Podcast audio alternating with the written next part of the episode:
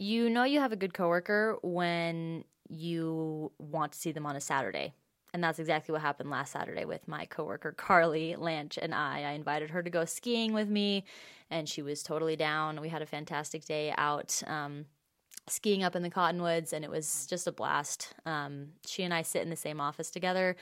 We sometimes will well, Carly will do more of the dancing. I'll watch and observe her, and then um, we'll chat each other when it's time to be quiet. Um, she'll send me articles, and she's just fantastic. She's so much fun to have as a coworker, and I'm lucky to have her as a friend as well. Um, so I finally was like, Carly, you need to be on the podcast. You have so many stories because literally every time I want to do something, I'm like, Carly, have you done this before? Do you have any suggestions? And it's always yes she's just so well versed and wide traveled and she's done it all. She's a biker, she's a skier, she's an ice skater, she's a runner, she's she can do it all, literally.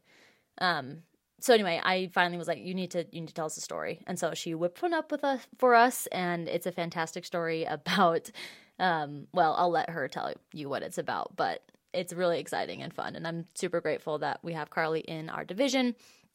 Just a plug for Carly, she's um, helped me a ton with the podcast and actually came up with our name. So you can give Recreation Elevated. Carly gets credit for that. So thanks, Carly, for being awesome and thanks for telling your story.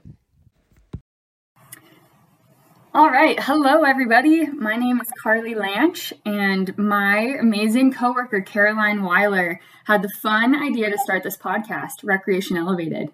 And while she cooks up some great episodes for you, I thought I would uh, scheme up a campfire story of my own to share. But first, I'll introduce myself.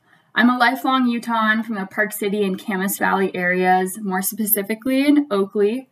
My folks moved to Park City during a time when you didn't need to be a millionaire to live on Main Street and when it was much more feasible financially to be a ski bum.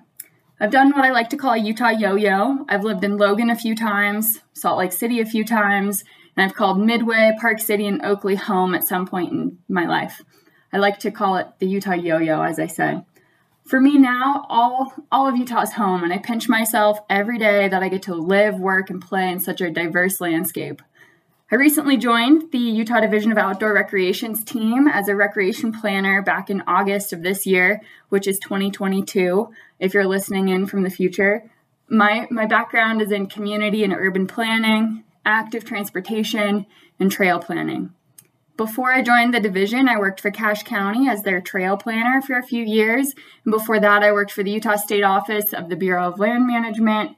And before that, I ran away to Hokkaido, Japan, which is the country's northern island, um, for a ski season right after college. When Caroline forced me to do this, no, I'm just kidding, she didn't force me. Um, I really struggled to pick a single campfire story there's so many invaluable life lessons and experiences that come from our time spent outdoors. I feel like so much of the person that I am today has been shaped by my adventures outside with my family, friends, or even strangers on the trail. So, to here's my story. a couple years ago, I started doing this super crazy thing called bike packing. It's like backpacking, but with a bike, and it's a lot harder if you have weight on your back, opposite of backpacking. You want all of it, all of your weight or most of your gear to be rigged up on the frame of your bike to make it easier. So I'd gone on a couple of trips and I had that experience under my belt. Um, and then uh, my significant other, uh, he decided that he wanted to go on a big adventure for his birthday. Um, and so the the idea that he schemed up was basically a bike pack combined with a little bit of rock climbing and um, getting to the top of a small desert tower. My first thought was, okay, sounds awesome. And it sounds like it'll be the longest trip I've ever been on, and like it'll push me to my limits. Um, and my second thought was, is anyone crazy enough to join us? So the route is uh, 160 miles, and it's called the Grand Staircase Loop. You can find it on bikepacking.com, which is a great resource for people bikepacking. The route goes through spectacular terrain in the National Monument, some of which are seldomly traveled back roads. Many are bentonite clay um, and can be impassable after weather. I started getting ready for the adventure by getting new gravel tires on my Kona Rove, which is my bike, and figuring out how to carry everything I needed to eat, drink, and camp on my bike. A few days prior, I ended up splurging a little bit and I bought myself new bags to carry water on the fork of my bike, I was so excited and stoked to finally feel like I was becoming a real bike packer with the proper bags and bike and tires and all. My first few trips were on a full suspension bike with bags I either borrowed or I got for little money somewhere, and the setup was not ideal. There was there was too much weight on my back uh, in my backpack, which was slowing me down a lot my I was locking out my suspension, and that wasn't enough to prevent the uh, seat post bag from rubbing on my tire, um, which eventually ripped the bag, and it also actually ripped my sleeping bag, which was inside of it. So not ideal. But it was safe to say that I was really excited on my new gear and having more confidence um, going into this trip. So as the trip neared, we we ended up finding another couple that was as crazy as we were and wanted to bike out bike pack the route with us. The craziest thing of all, though, was that it was their first bike packing trip, just diving into the deep end. So my my thought was racing, or my mind was racing, and I was wondering, you know, would they be okay? Did they have the right gear? All all of these kind of anxious thoughts. Um, I tend to have a little bit of pre-trip anxiety, no matter what I do. Um, just just kind of the excitement and the the pre-adrenaline of of embarking on something that I know will will test my limits physically. So when we ended up loading up our bikes at the starting point um, of the route, I couldn't help but size up my friend's bike. She borrowed her friend's hardtail and put a pannier rack on the back with one of those hard plastic grocery container bins strapped to it. I'll never forget that her Crocs were carabinered to the outside of the bin. She used a rope to weave a lid-like contraption um, to keep all of her camp equipment in in the bin from bouncing around while she rode. It was a makeshift situation, um, as was mine the first few trips that I had gone on. But I will say that they weren't quite as creative as the grocery container pannier rack combination. So not an unusual thing to see attached to a bike. You know, you see it in cities all the time when people are bike commuting, but 160 miles on dirt roads I was hoping that our setup would would hold and and for all of it and that all of our bikes would would um, you know stand stand the test of the trip. um, but anyways, if you've ever bike packed, you know that the first few miles you ride are constantly stop and go. You're adjusting your bags and getting situated to make sure it all stays together.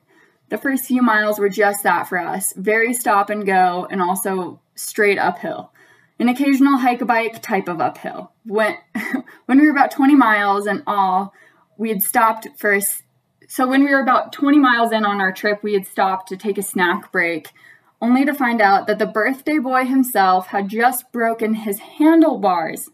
Yep, you heard that right. His carbon handlebars snapped on the descent we had just done. I didn't even know that was an option for a breakdown, if I'm being honest we all felt crushed for him and for all of us, really. Our minds were racing, you know, thinking that we needed to cut the trip short or, or bail already, and it was our first day. Um, I, I started thinking, you know, how long would it take us to bike back to the cars and drive the road to where we where we were? Well, this said birthday boy wouldn't take bailing on his epic bike packing climbing adventure as a viable option. He was determined and we had to get creative. After going through all of our gear to see what could work, the solution finally came to him. And that solution, it was climbing tape and a metal spoon. That's so he ended up splinting his handlebars um, with a spoon and some climbing tape, and we were off on our merry way again. So day one was an em- emotional journey for me. The nerves of getting going, the low of the handlebar incident, the high of reaching camp, and having spent a day in gorgeous, rugged desert in the saddle. Nothing tastes better than dinner after, you, after you've earned it by suffering a little bit. When day two rolled around, I was feeling it. My whole body felt sore when we started. The morning was cold. This all took place mid November. The daytime was perfect riding weather, though, but the night was chilly and made me feel stiff in the morning. We pedaled our way all the way to the little town of Big Water in Kane County where we refilled our water bottles, enjoyed the proximity to civilization, and then hopped in the saddle again, only to be met with a recently graded sandy road.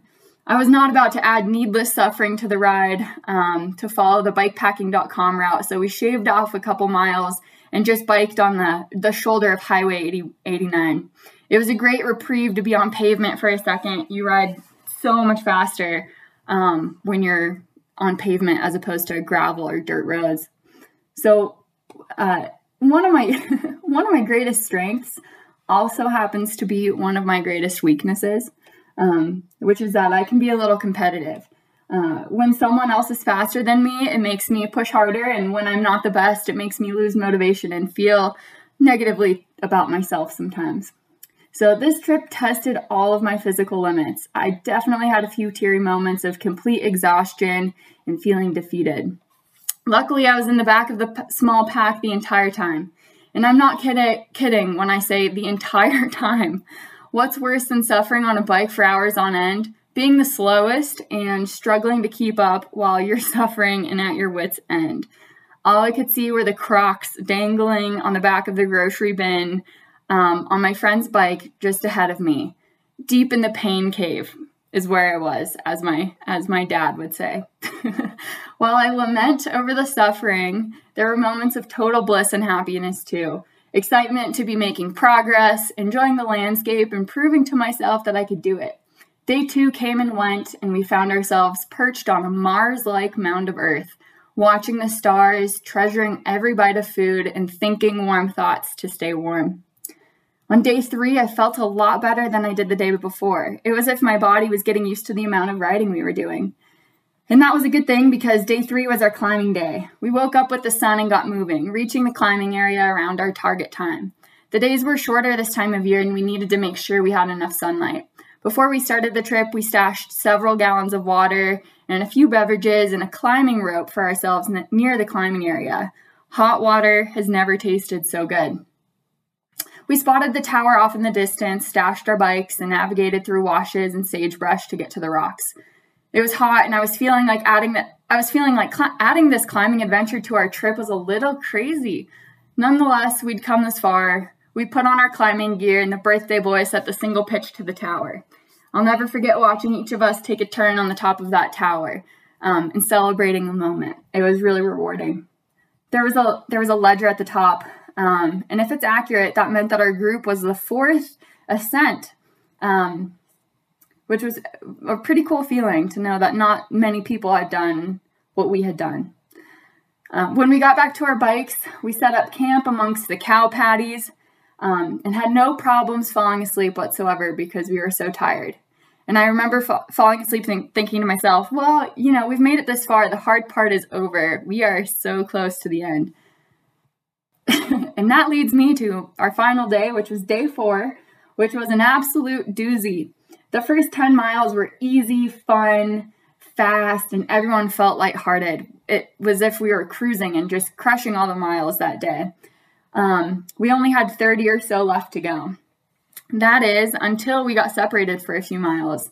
The speedy birthday boy was in the lead and missed a turn. I had to bike several miles, yelling for him to slow down and, and catch us.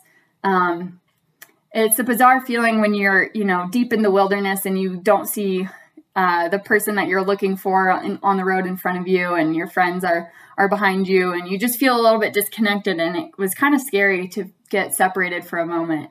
Um, we were able to reconvene um, and at that point it was the downward spiral for the rest of the day.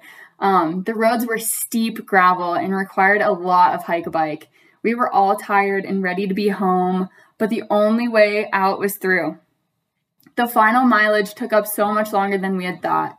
Um, and to make matters worse, our friend ended up snapping his derailleur hanger.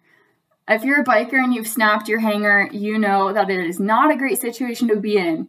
When it happened to me on a trail in Park City a few years ago, I had to call it a day. And luckily, I could coast the few miles back to my car. We were not so lucky here. We still had a ways to go. It was already slow going, and we knew that sunset was nearing. We did what you have to do in a worst case scenario like this. We turned the bike into a fixie or a single speed, meaning you're stuck in one gear, making the uphills harder and the downhills less efficient. But it does mean that the bike is usable and that you can bike away from where you are. So as the darkness neared of the, you know, night closing in on us, we finally made it back to our cars in one place. We were all so exhausted and simultaneously so rejuvenated from completing our journey of just about 160 miles and one desert tower in the books. It was it was amazing and rewarding and and and tested my limits in a lot of ways, but it was also worth it just to feel that sense of accomplishment and getting to the end of something that was really challenging and a little bit daunting. Um, so if I had to take uh, look at the takeaways and kind of the moral of the sort story, I guess um, it would be one. Most importantly, just because you have nicer or fancier gear does not mean that you will be faster or better than anyone else. that was the biggest takeaway for me. Um, number two, when you think you've gotten past the hard part and you've told yourself that the rest will be a breeze, just always think again. Maybe just don't even get to that point. Um, that would be my recommendation. Just accept that there could be, you know, some bumps in the road no matter what part of a journey you're in, because as soon as you think that you're in the clear is often when um, the derailleur hanger will snap or, you know, your handlebar will break. Um, so, lastly, number three, uh, this is a universal truth that food tastes better after a very hard adventure and pizza tastes the best, especially when you get it at the Escalante Outfitters in in town there in Escalante. So that's my campfire story, and thanks for tuning in. And uh, looking forward to see you seeing you all on the trail. Thanks. the statement that everything tastes better, but pizza tastes best, and I can I can totally agree with that. I can count on I can't count on one hand how many times I've had pizza after one of these days out, and it's literally the best thing ever. And I will also concur that the gear is important, but it's not the most important thing because I've been passed in mini a race or the uphill skin track or whatever it is on someone in gear far less um, light or new as my own. So I appreciate that that sentiment as well, Carly. Thank you. Um, okay, guys, we're in for a really good treat on the next one. I don't want you to miss out. Um, I interviewed Brett Kobernik with the Utah Avalanche Center um, just in December, actually. It's been over a month now, which is crazy. The time is just going by. But I had such a fun day with him um, and his wife, Laura, and I just want you to hear about it. So look forward to that coming up in the next podcast. Again, we're always taking submissions for our campfire stories. So please, please, please email me, tell us your story. I know that you've got them out there and we want to hear them. So thanks from the Division of Outdoor Recreation for listening, and we'll see you next time.